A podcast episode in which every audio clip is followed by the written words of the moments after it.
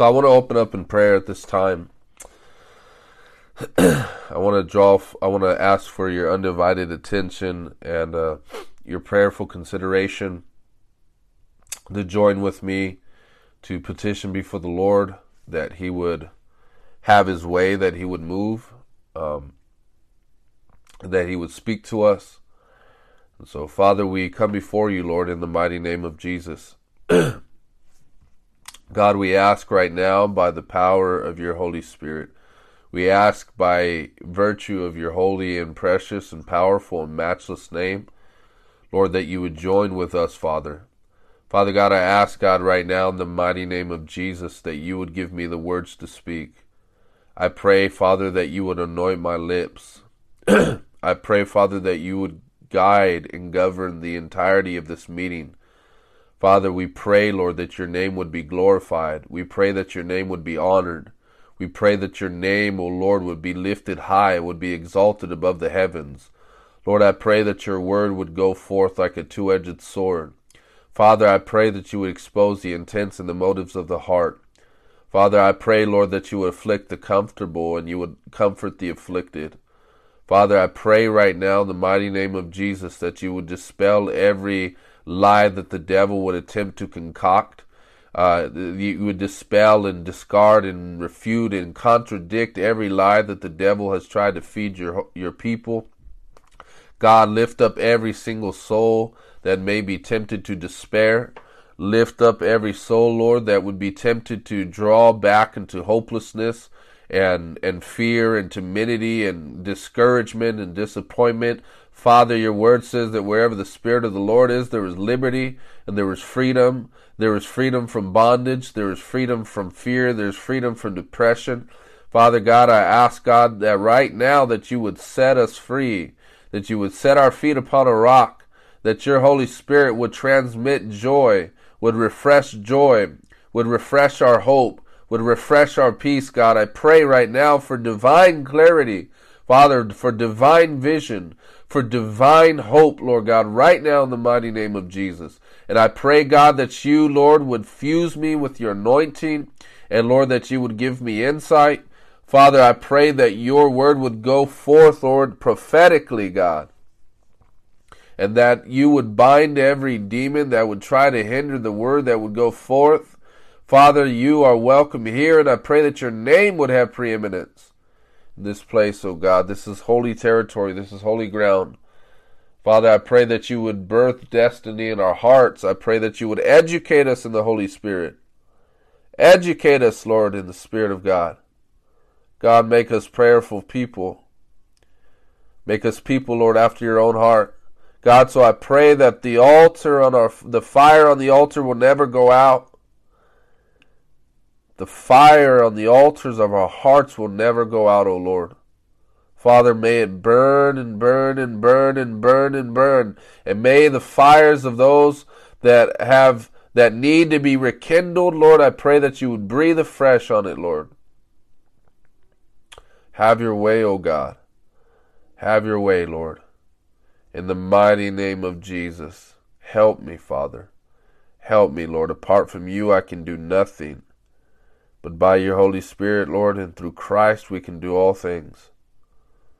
So, God, I pray that you would make me an able minister in this in this hour.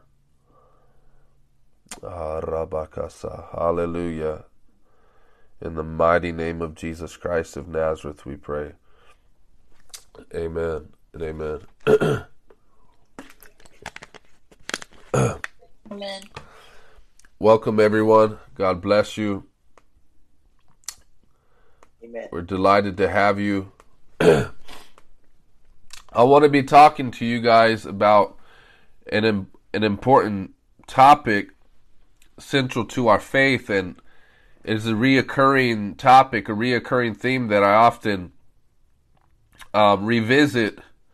And there's a significant purpose for my revisitation to this topic, namely prayer. And there's many things that you can say and speak about. You can talk about its persi- the persistency. You can talk about uh, the necessity for our reliance upon the Holy Spirit. We can draw our attention to the high priestly prayer of Jesus Christ. We can focus in on the on the intercessor uh, the intercession aspect. And there's so much that we can talk about.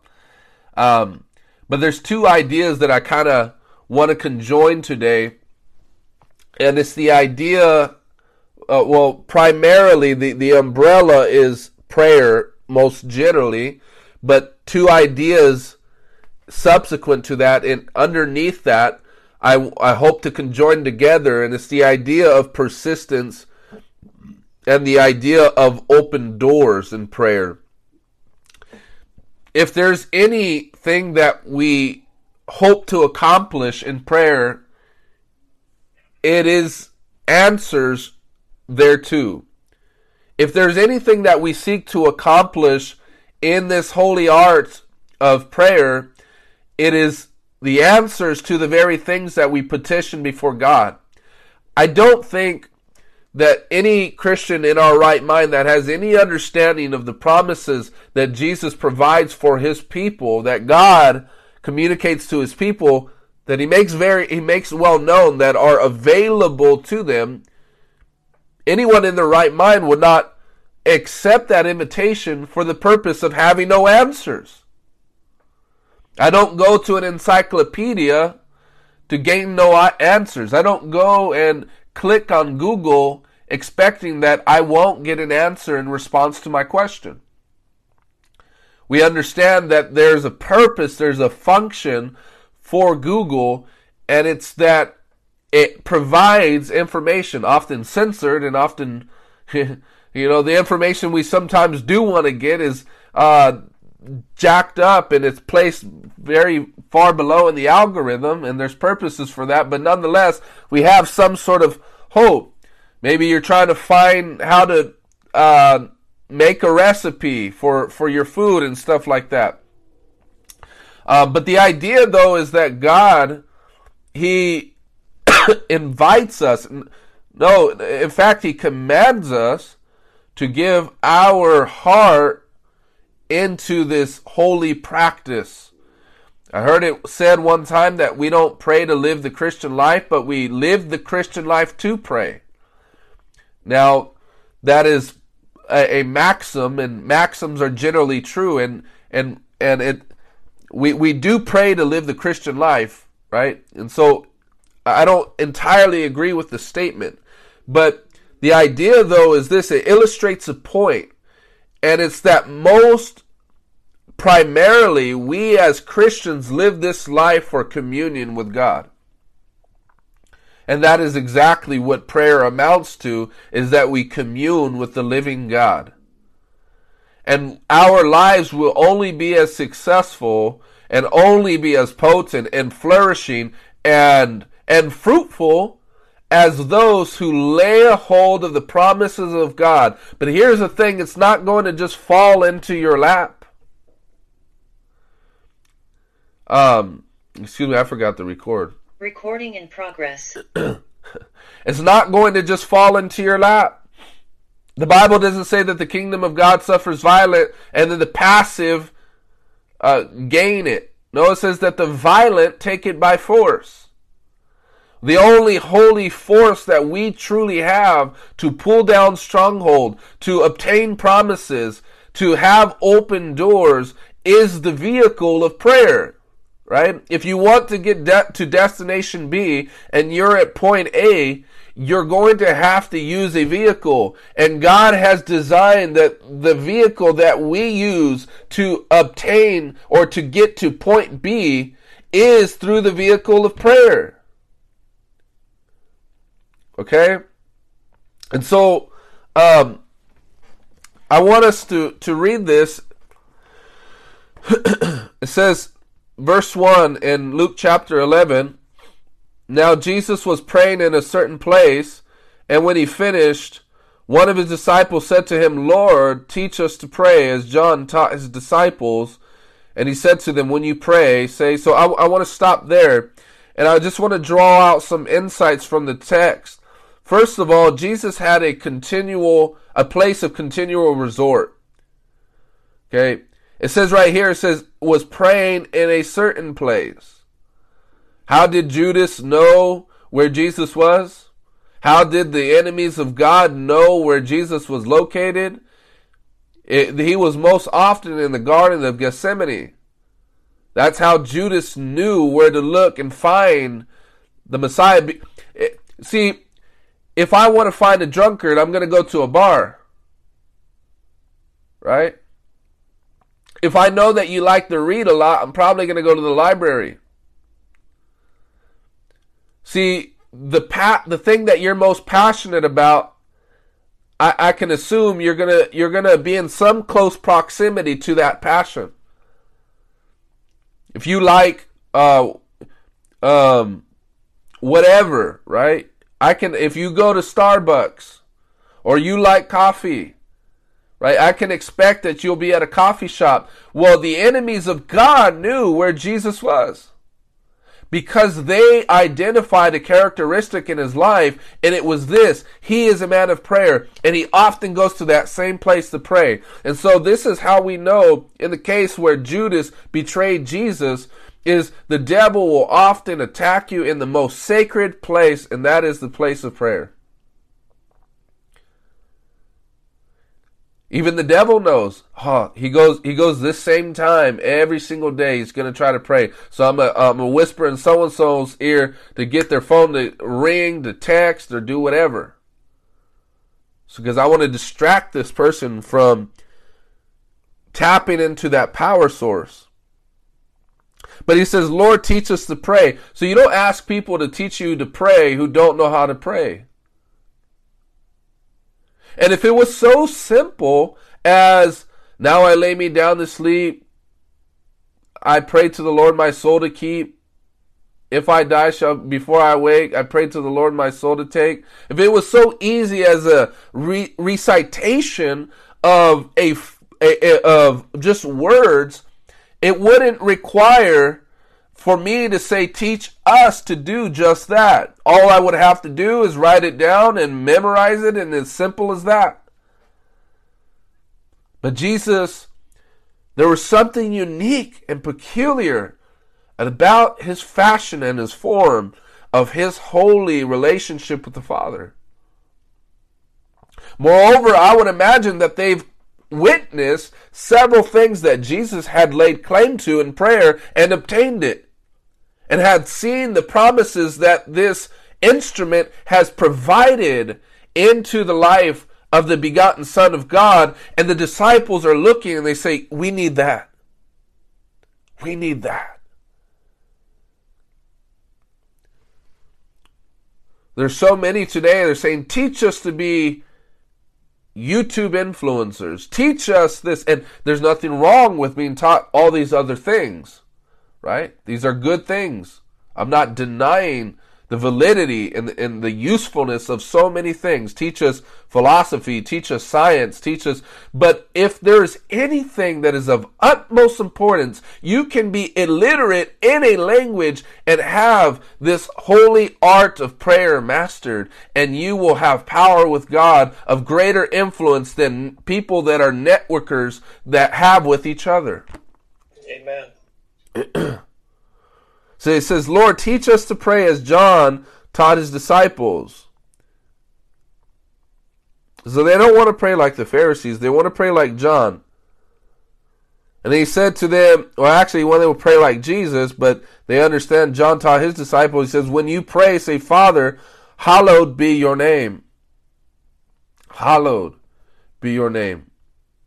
And I'm going to say something very controversial here, and I, I hope to not spend too much time on verses 2 through 4. I want to get to the persistent aspect, but I'm going to say something very controversial, and I don't intend to be a controversialist. I don't like just stepping on toes for the sake of stepping on toes. I think that's immature. I think that's arrogant.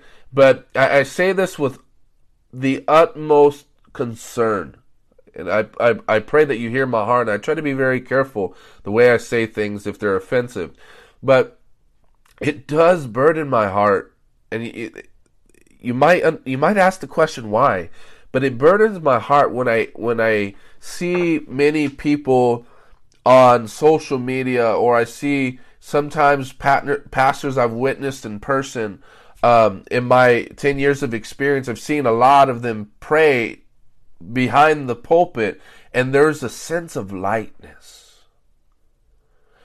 There, it leaves me in disbelief that this person has given themselves the best of their time to God in this holy art of prayer. Because they're light. What do you mean they're light? What I mean by that is that there's no weight in the Spirit. There's no depth. There's no substance. There's no power. You know, for example, I hate to use I hate to use this example, but hopefully it communicates a point. But for those of you that were giving yourselves to drugs, you understood when something was bunk stress versus what was chronic. right? Because it affected your high. One was more potent and one was impotent. Right? One got you to a certain state and the other didn't. And so these nonchalant, this this sort of light attitude before a king, I don't believe reflects the way Jesus viewed the Father he says, hallowed. Because if we're going to ask the question, what would Jesus do? Because we love asking that question. In fact, we don't even have to ask that question. We, we could ask the question, what would Isaiah the prophet do? I see in Isaiah chapter 6, he says, Woe is me, he says, for I am undone. I am a man of unclean lips, and I dwell in the midst of a people of unclean lips. For I have seen the Lord high and lifted up and his train filled the temple. His glory filled the temple. His glory. And I want to ask this question Is there anything in your vocabulary that can express that truth? Where you said, I have seen the Lord high and lifted up, and his glory filled this temple. His glory. See, if you're an unbelieving believer, you won't be able to make sense of that. And it breaks my heart. Because this is what God has called us to, what He invites us to. This is why sin has so much attraction and so much traction and allurement in our lives because it is sending us a message and this is the message the world is glorious. That's what sin is trying to tell you. And if you don't see the glory of God, you're going to be allured by the powers of the world, the flesh, and the devil. I have to I have to come to the place not through mental exercise or through uh, logical argumentation or through explaining to myself in my head about the dangers of the world. No, I need the Father to come down. I need the Holy Spirit to reveal to my heart that this world is destitute and it is worthless and this world has nothing for me, but that the glory and the purpose and destiny and the meaning that I have for my life is found in Christ. Amen. I need revelation. Information is, is ineffective to change our hearts. We need revelation from God. And, and we don't we don't merely get one revelation. That's the extent of our Christian walk. It is a progressive revelation. Once and again, we have known God. We have come to know Him as Father. We have come to know Him as blessed, uh, a generous, a gracious Father. But I need to be poured out upon me again, and I need more revelation, time and time again. As Spurgeon once said, we are leaking vessels. I leak. I need to be refilled and refilled and refilled. And I need my eyes open because if I don't, I'm going to succumb to blindness. I'm going to stumble every which way. But follow but Father, hallowed be your name. Hallowed, holy, holy, holy, holy is the Lord God Almighty who was and who is and who is to come. Sense of awe. I don't know for those of you in different countries, you've probably never been there. I've never been there myself, and it's here in America. But when what I've heard it often said is when people stand uh, before the Grand Canyon, there's a sense of awe, there's a sense of majesty. The vastness of the Grand Canyon, or and when I go to Pismo and I look at the vastness of the ocean, I stand back. My eye cannot even see the distance that is but a fraction of the entire world, and I cannot help but sit back and stand in awe of the majesty of God's creation. But that is merely His created order. How much more were through the eyes of the Holy Spirit when He reveals to our hearts yet again that He is the creator of the universe and His infinite power knows no end. His grace knows no bounds. His mercy lasts forever and His grace extends to all generations. How is it not the case that when He reveals to us yet again again in the place of prayer that He is the end all, be all. In Him I live, move, and have my being. And we stand back inevitably with a sense of awe and majesty before the name of Him who is hallowed. Hallowed be your name. So now do you understand why the sense of lightness and a nonchalant attitude is unworthy of the Creator?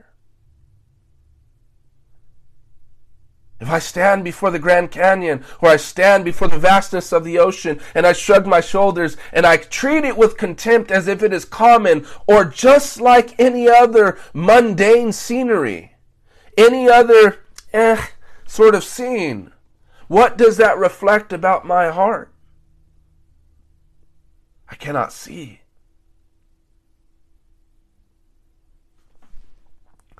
And so this is the encouragement that the Father, who is vast, who's infinite, who's om- omnipresent, who's om- uh, uh, all powerful,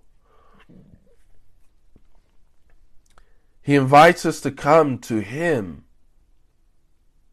as vast as he is and say, Ask of me what you will.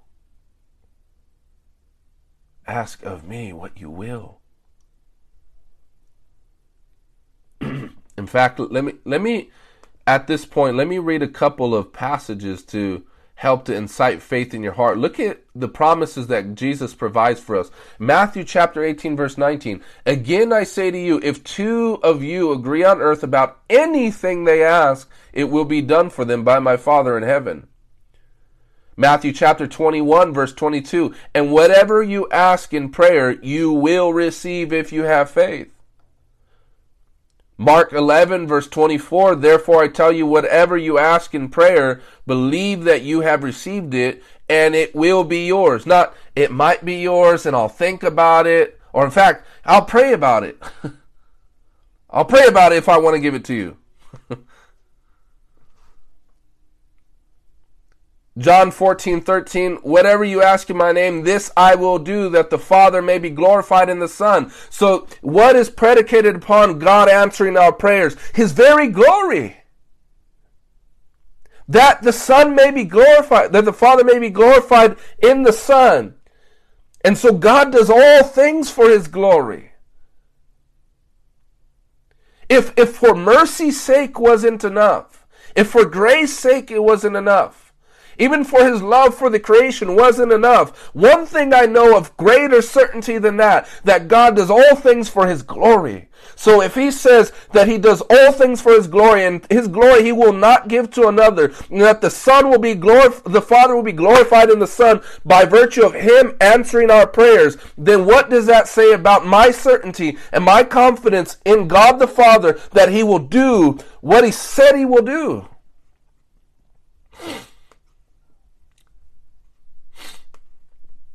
Hallelujah.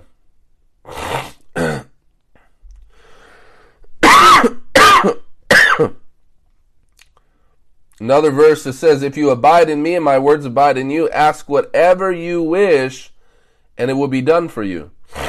and in that day you will ask nothing of me. Truly, truly. This is the Greek, amen, amen, which means amen, amen. So when Jesus repeats himself, you can know of assurance that what he's about to say is important. Truly, truly, I say to you, whatever you ask of the Father in my name, he will give it to you. Until now you have asked nothing in my name. Ask and you will receive, that your joy may be full. You know why you're not joyous? Because you don't pray. But you say, but I pray. I'm still not joyous. That's because you have not obtained answers in prayer. You don't, you have not received open doors in prayer because you are lacking persistence. It's not, I said it and I forget it. As we will see, it is a continual coming. It is wearing the Lord down in the place of prayer. The Bible says in Isaiah, I forgot which chapter, he says, Give me no rest Give me no rest. And in context, he's, uh, he's talking about prayer warriors. He's talking about those who he has set as watchmen. And he says, put the Lord in remembrance. Put me in remembrance. God doesn't forget, but he wants you to keep pressing. He wants you to keep asking. So Jesus didn't just say this one time and it was one scripture. And that would be sufficient. That would be enough to warrant our confidence. It's all throughout the Gospels. Whatever you wish, ask. Whatsoever you will, ask. And it will be given. Here's the second aspect that you must understand. Oh, hold on, let's just read. I'm not going to spend much time on these following verses. Give us each day our daily bread. Uh, so there's a necessity for reliance upon God for daily sustenance, but also for spiritual sustenance. Forgive us our sins, for we ourselves forgive everyone who is indebted to us. This is significant. The Bible says that um, the the Bible speaks to, to husbands and says, you know, to live with your wives basically the the I I can't cite it word for word, but the idea is um, don't live at hostility with one another because that will hinder your prayers. So this need of confession while we should forgive on what basis because God in Christ Jesus has forgiven us. But secondly, if you don't it will it will prevent the reaping of benefits in your life because it's hindering your prayers. So it's even for your own sake that you forgive. Have you ever seen that meme of the man that holding a rope and he is there's a rock, a humongous boulder attached to that rope and he's trying to go uphill, but he's prevented from doing so, and it's because he's holding on to something and when we let that go, we're able to get to our destiny. We're able to get to our destination. See, let's continue. Verse 5 And he said to them, Which of you who has a friend will go to him at midnight and say to him, Friend, lend me three loaves? For a friend of mine has arrived on a journey. I have nothing to set before him. And he will answer from within, Do not bother me. Get away.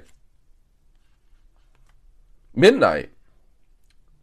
Well, maybe this is an exception for you night owls, but suppose the man had to get up, you know, very early or whatever.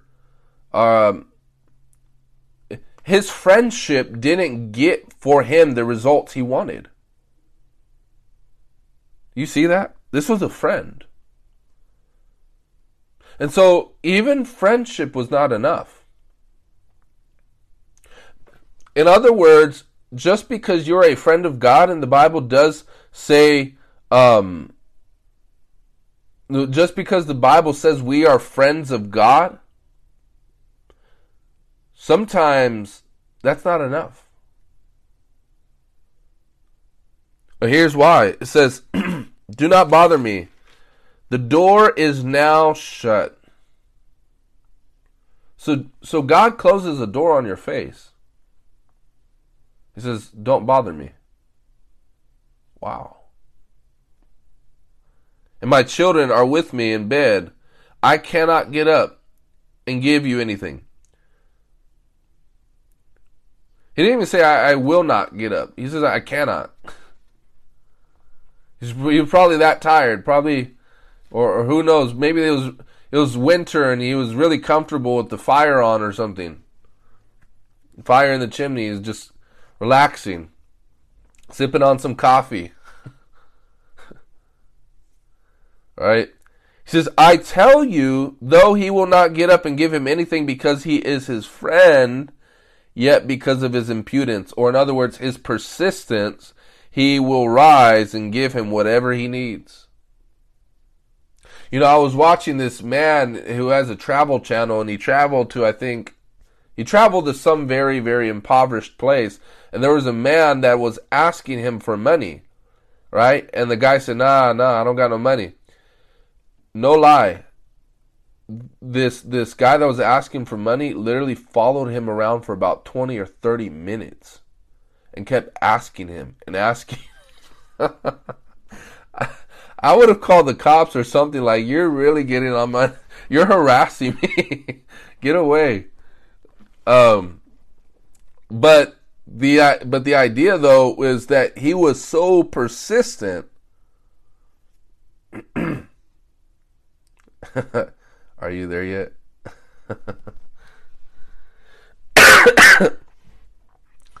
so friendship did not get him his request. Persistence did. Persistence. You know, I, I, many of us would fold at this at the third uh, of someone asking the third time for five dollars outside of Walmart or outside of some sort of grocery store. Suppose, or maybe you wouldn't budge at the third request. But I can tell you this: if some guy asked me twenty times, the the the repetition of so many requests of me hearing is more annoying than me having to fork up five bucks. Let's say I was going to use that for like food or something. It's like this annoyance is greater of a disturbance to me than my growling belly. So I, I'm going to fork this up because I'm now at this point I'm just buying my comfort. you get what I'm saying? All right, all right, just go, go. All right, leave me alone. That's that's. I mean, maybe you guys are more Christian than me, but that's how I imagine myself responding.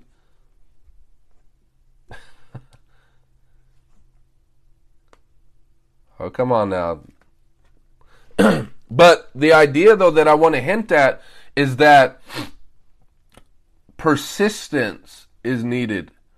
So many times I hear believers growing in discouragement because they say that I've been praying for this for three months or I've been praying for the same thing for a month.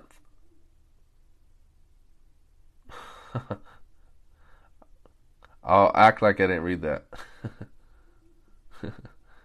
um, there's believers that pray for a month or two months and and they still have not obtained answers.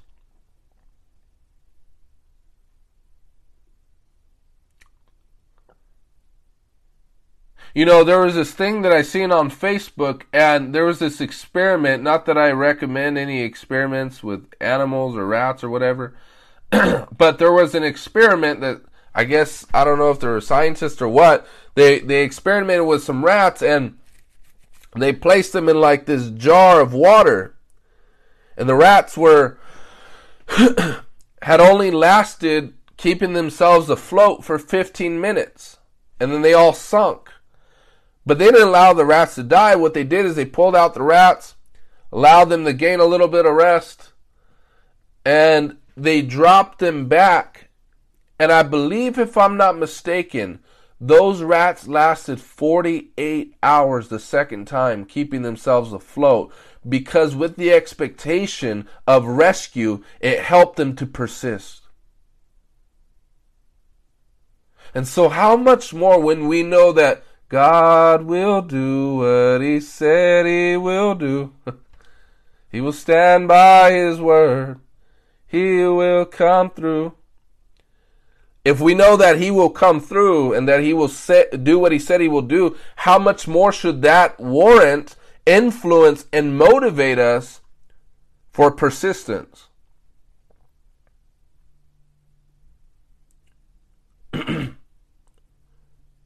we have to take a look at the Word of God and understand that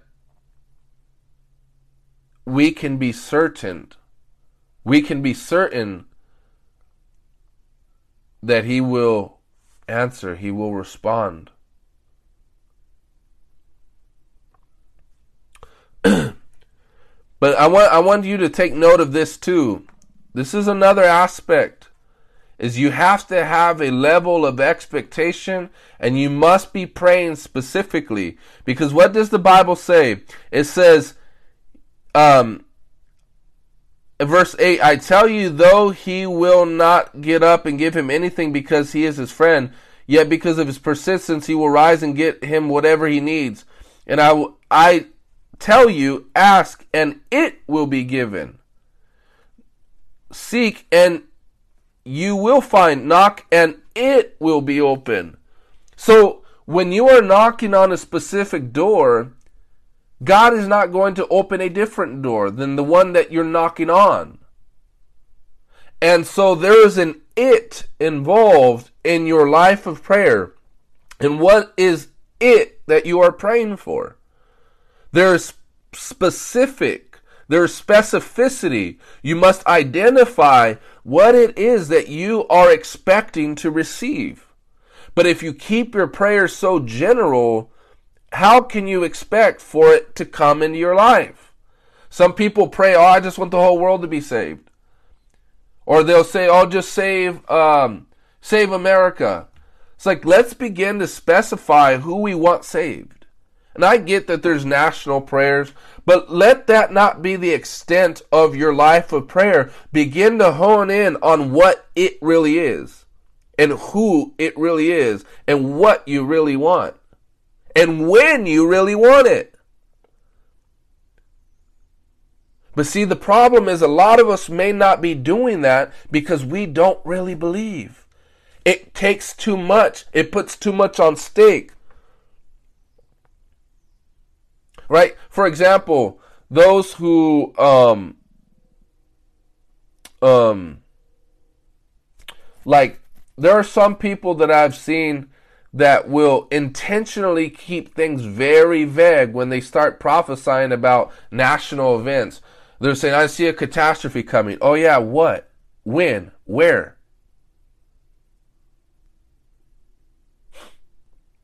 I mean, sorry, but that's what I see a lot. Like, uh, can, can you give me directions? Like, when is this going to happen? Who's going to be involved?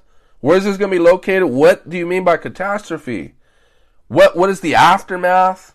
Can you give me? I mean, if God has really spoken, I see that's the way that the prophets prophesied about some of these very uh, vivid events, right?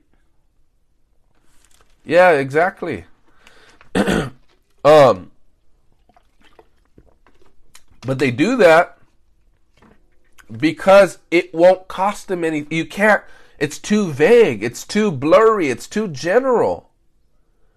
And so, in in like manner, in, in a very similar way, are we praying too generally to know if the things that we're praying for actually comes into our lives?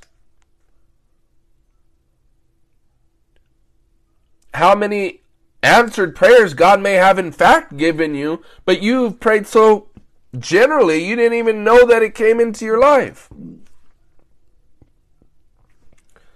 you say, I'm praying for strength. Well, strength for what? Say, Lord, I, I need strength because I want to get up at this time and I want to be I want to be able to avoid all manner of distraction and I want to be able to do X, Y, and Z. Right? Begin to be, be specific. the man didn't knock and, you know, ask for, and, and we'll see right here. Let's continue reading. It says, And I tell you, verse 9, ask and it will be given to you, seek and you will find, knock and it will be open to you. For everyone who asks receives, and the one who seeks finds. And so, you might say I'm just a second grade Christian or I, you know I'm I'm less than or I'm beneath and so no the Bible doesn't exclude you. It says whoever that's what's called a universal quantifier. It's placing everybody within the quantity included. So it's saying everyone. It's everyone doesn't mean everyone except you Right? So this is a promise for us, for you. For everyone who asks receives, and the one who seeks finds, and to the one who knocks it will be opened. What father among you, if his son asks for a fish, will instead of a fish give him a serpent?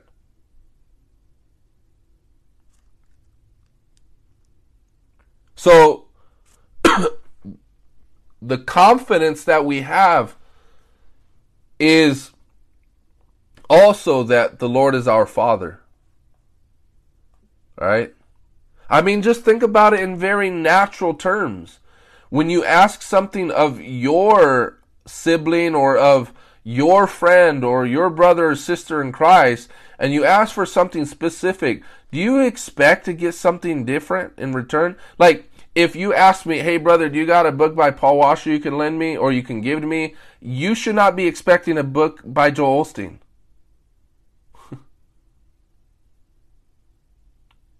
there is a level of expectation that you should have for a specific request.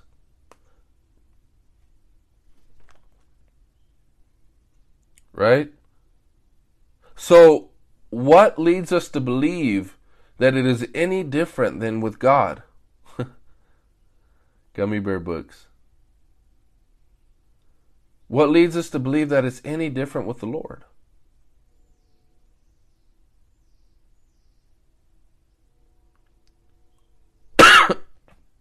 what father among you, if his son asks for a fish, will instead of a fish give him a serpent? Or if he asks for an egg, will give him a scorpion?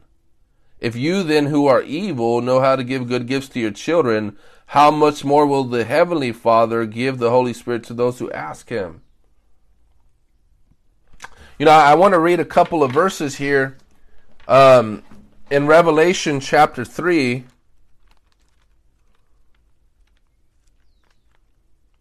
Revelation chapter 3, verse 7 and 8.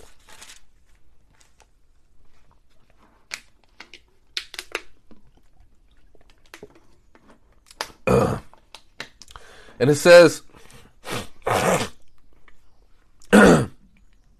and to the angel of the church in Philadelphia, write the words of the Holy One, the true one, who has the key of David, who opens and no one will shut, who shuts and no one opens. I know your works. Behold, I have set before you an open door.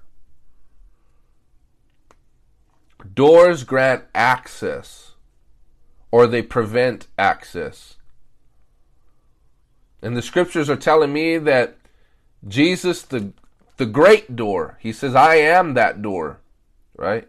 He holds the key of David. So he has the key to open doors in your life, and he has authority to shut and to open. Right? And who sets before us open doors? It's the Lord. And how do I know that prayer is an answer to open doors? We see it right there in Luke 11, but also in Colossians chapter 4 verse 3 says, and pray for us too that God may open a door for our message so that we may proclaim the mystery of Christ for which I am in chains. Right? So prayer is going to get, grant you access that you may not have otherwise had if you did not pray. Prayer is the key to open doors, but particularly persistent prayer because you may hear the Lord say, I will not get up. I cannot get up. It is midnight now. The door is shut. And that may be a test to, dis- to test your faith. And you have a choice. Am I going to sink down in discouragement and believe that my father is reluctant to give me the answers? Or am I going to lay hold uh, of his garment and say, I will not leave until you bless me. I'm going to wrestle with you all night until you answer me. And so I'm going to continue to knock and knock and knock until the door is opened.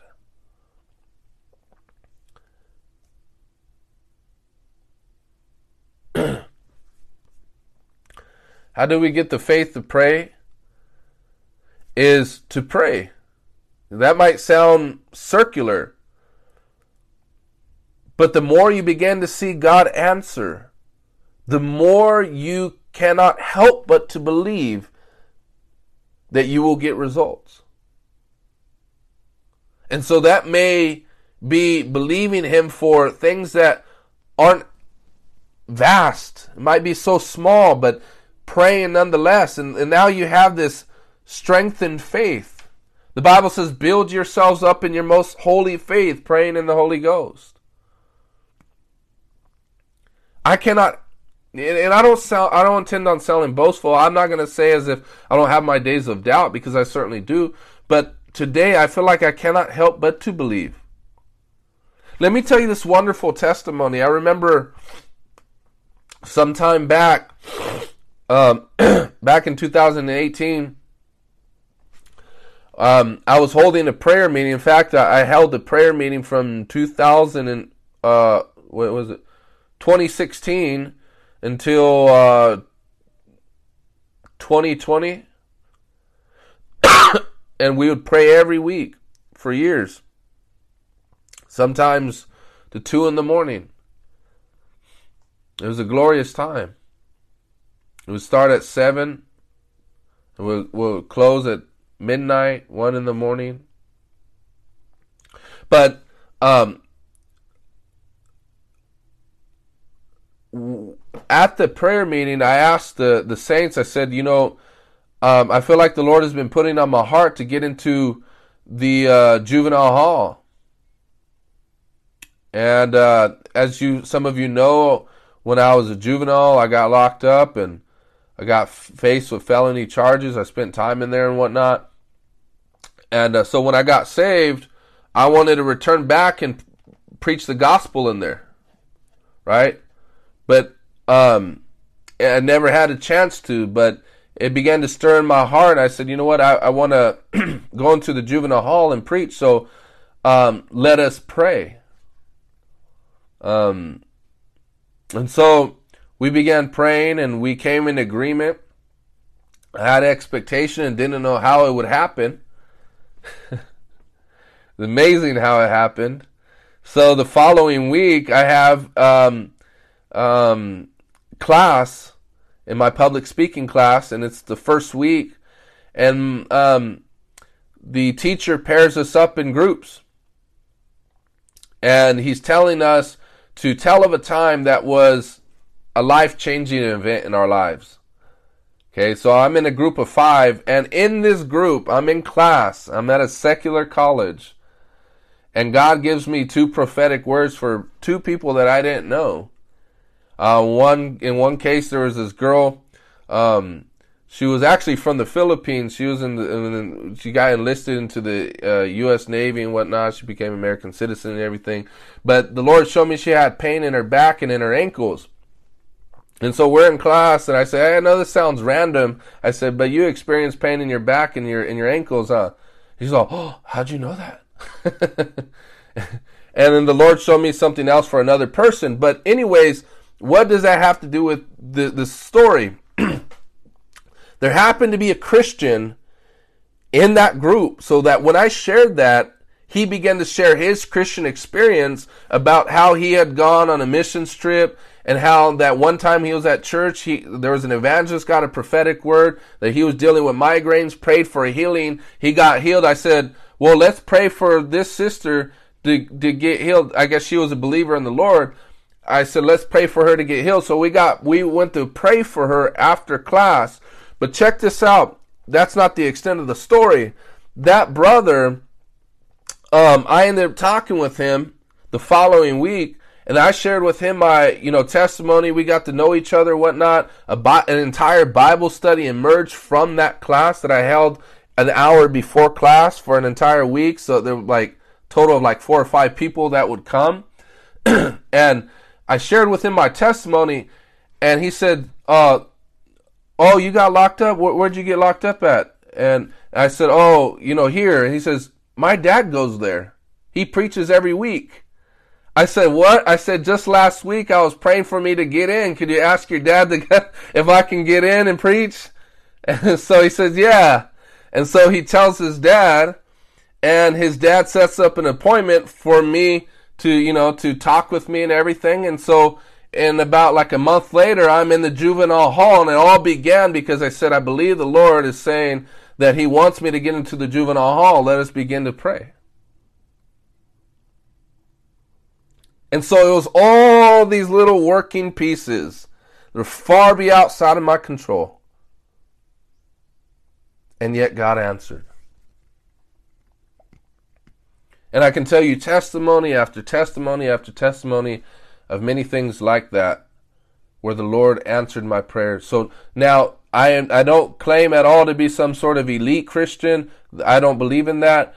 All I believe is that there's a mighty God who wants to answer the prayers of his people.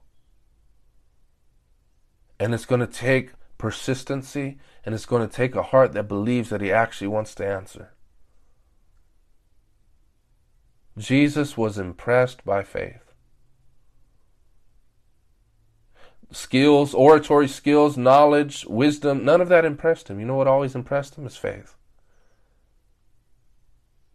You might say, I don't have very much faith. Do you feel weak? Do you feel incapable? Because those are the schoolmasters that will educate you in the school of faith. Is I cannot do this. God, I need your help. Lord Jesus, I can't do this. Please help me.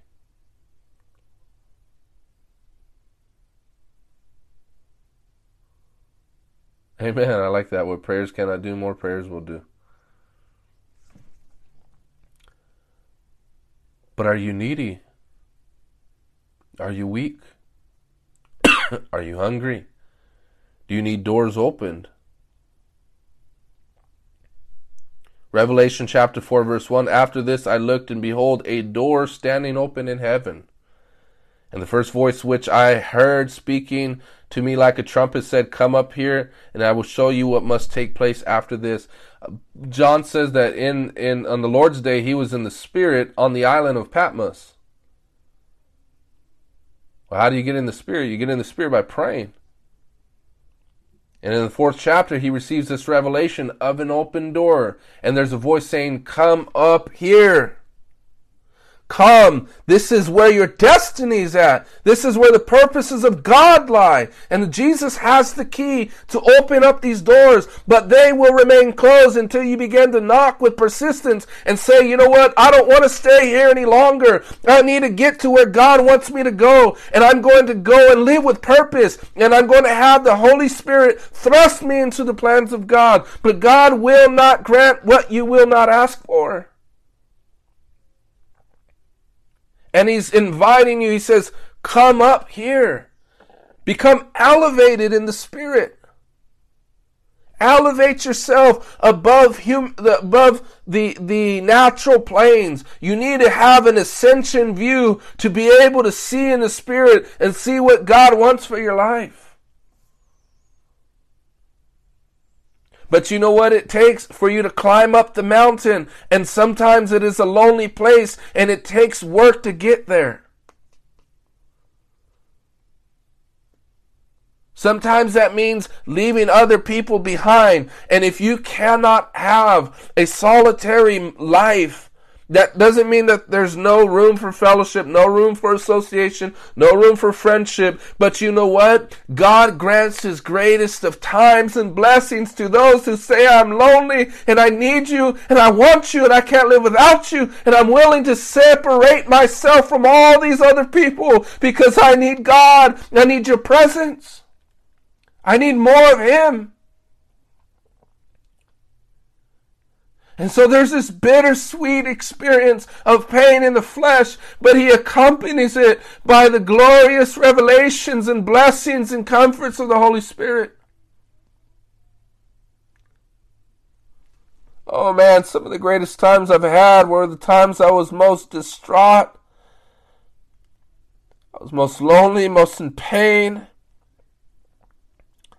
And yet the Lord would draw nigh to me the Spirit drove Jesus in the wilderness. Not the devil, the Spirit drove him in the wilderness. But you know what happened when he began to rely on the Father in that wilderness experience is that afterward, after 40 days, the Bible says, then he went out in the power of the Spirit.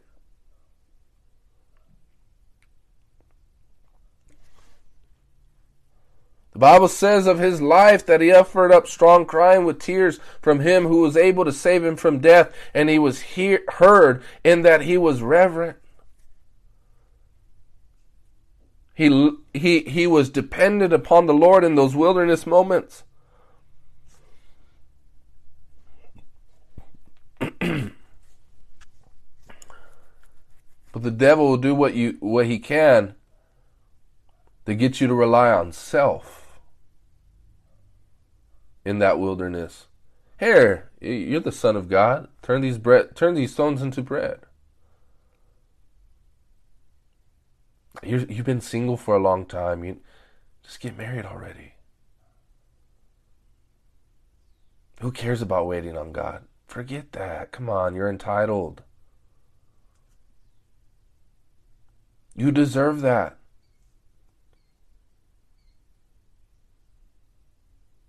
Come on now. You know these waiting games are too long. God is withholding. No, better yet, it is God.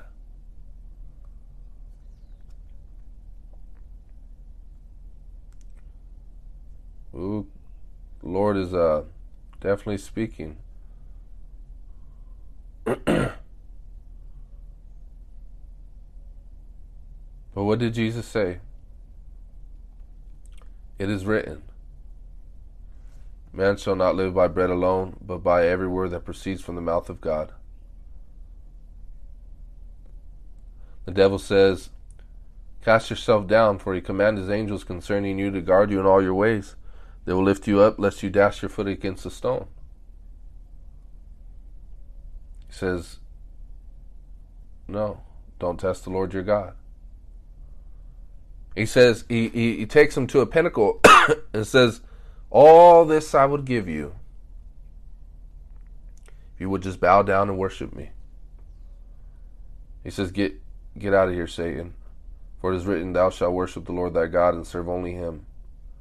But you know what this? The Bible says in the Psalms, it was prophesied of Jesus that he shall inherit the nation. So the devil was trying to give to Jesus prematurely what the Father had already given him.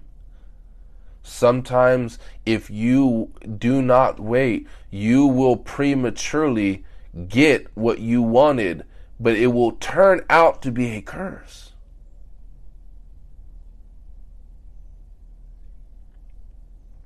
It will turn out for our bad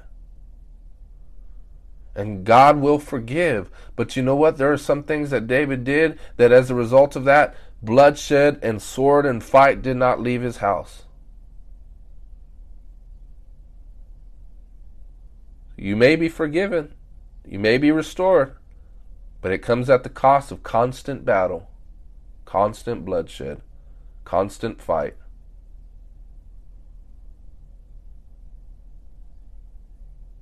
But yet, when we wait, when we wait and we're persistent, we keep waiting on the Lord in prayer and say, you know what, Lord, This has been a long time, but I'm going to continue to be persistent because I believe that eventually you will open this door and in the right time, you will give me my heart's desire without sorrow accompanying it.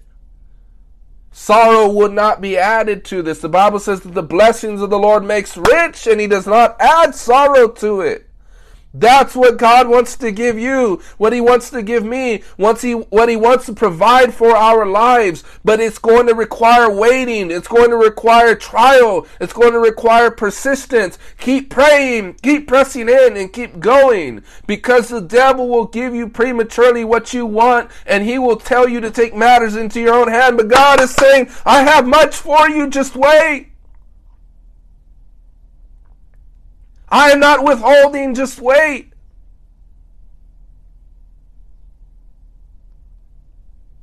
I will come through, but wait. Because sometimes it's in those waiting moments where the Lord is saying, be persistent, that He's working on your character to make you suitable of a man, suitable of a woman for the very thing that He will bring into your life. If you don't, it will ruin you or you will ruin it. So God is not withholding. He's protecting. He's protecting. Hallelujah. Thank you, Lord. Thank you, Jesus. Thank you, Lord. Glory to God. you know, I've said this before. I said, you know, sadly, sometimes people, when you're in the world, you're willing to wait on the drug dealer longer than you're willing to wait on God.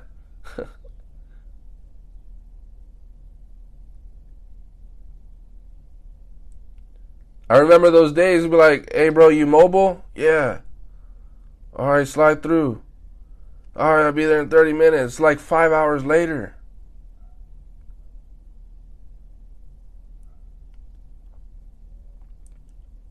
Are we willing to wait on Him and be persistent?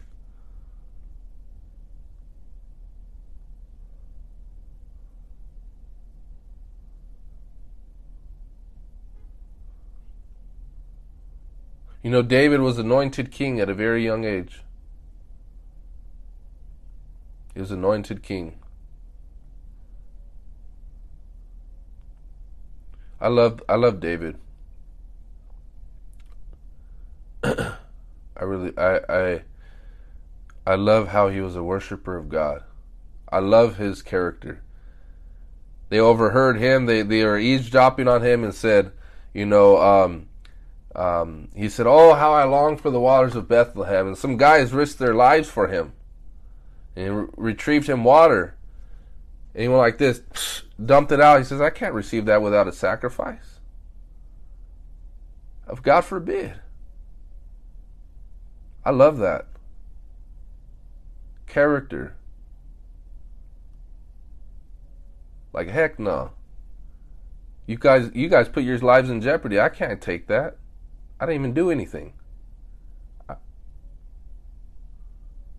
But David was a great example of a worshiper who wanted God's heart more than anything. And he was anointed king. And yet, you know what his eyes would have told him? But there's another man on the throne, David. And yet he waited for I believe, if I'm not mistaken, I might be wrong on the exact amount. I believe he waited 13 years. God was educating him to defeat a lion, to defeat a bear, to defeat a Goliath. And those were prerequisites for when he would be in his kingly position to slay his tens of thousands.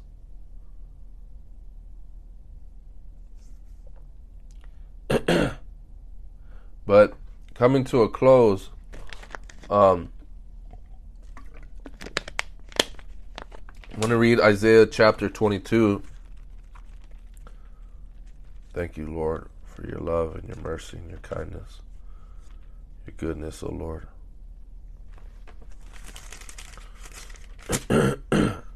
Isaiah chapter 22, verse 22 And I will place on his shoulder the key of the house of David. He shall open and none shall shut, and he shall shut and none shall open.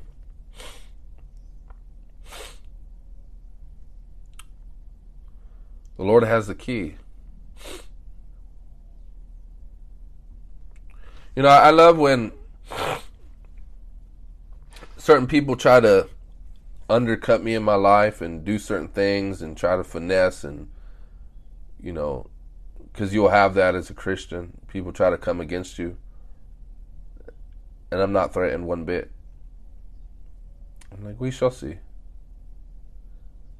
know why? Because i know my heart that it wants god's will.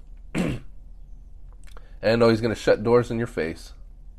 He's going to open them open doors right in front of my face. I know it. Because you cannot you cannot try to undercut God's purposes. It ain't going to happen. And so when people are coming against you and you're in the will of God, have confidence. Because God's going to slam doors right in front of their face. And He will move, He will cut down every Pharaoh, He will open every Red Sea, he will be with you in every single fire. But this is the prerequisite. Do I want what God wants?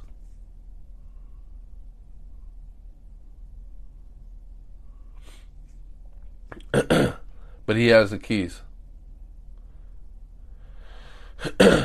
but are we willing to wait? Are we willing to persist? And what did David say? He says, I love the Lord because he has heard my cry. I love the Lord because he has heard my cry. He says, My voice has entered into his ears. He has heard me from his holy temple. Now know I that the Lord saves his anointed.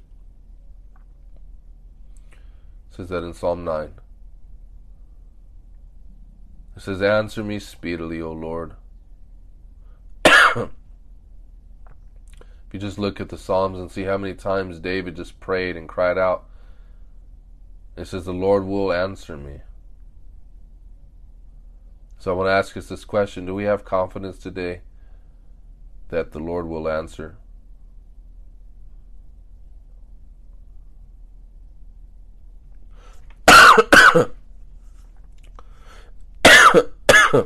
Let's pray. Father, we thank you, Lord, for your gracious heart. We thank you, Father, for your loving kindness, your tender mercies. We thank you, Lord, that you're the God that answers prayer. Lord, you have commanded us to pray. So, Lord, we know that you are the God that answers those very prayers. No good thing will you withhold from those who walk uprightly.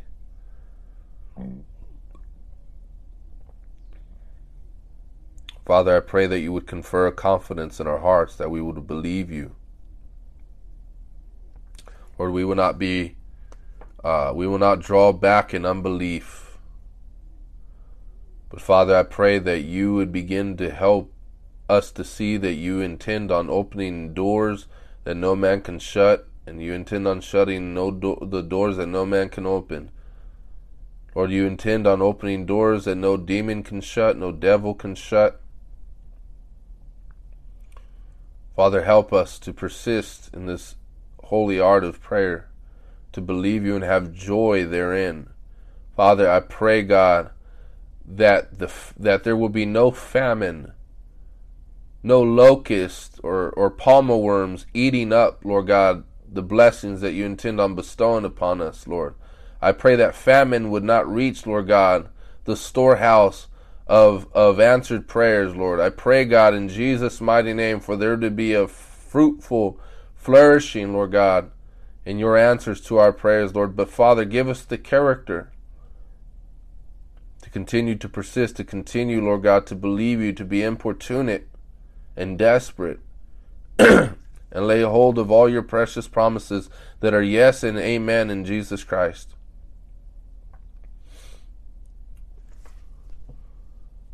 Father, I pray for every heart that is discouraged, Lord. that is struggling to believe you, Lord. I pray, Father, that you would help them. Help help us all, Lord, to grow in faith, to grow in expectation.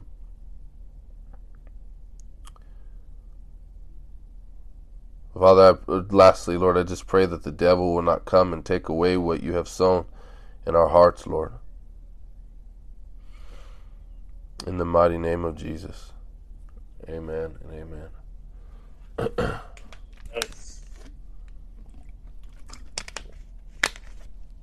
Amen.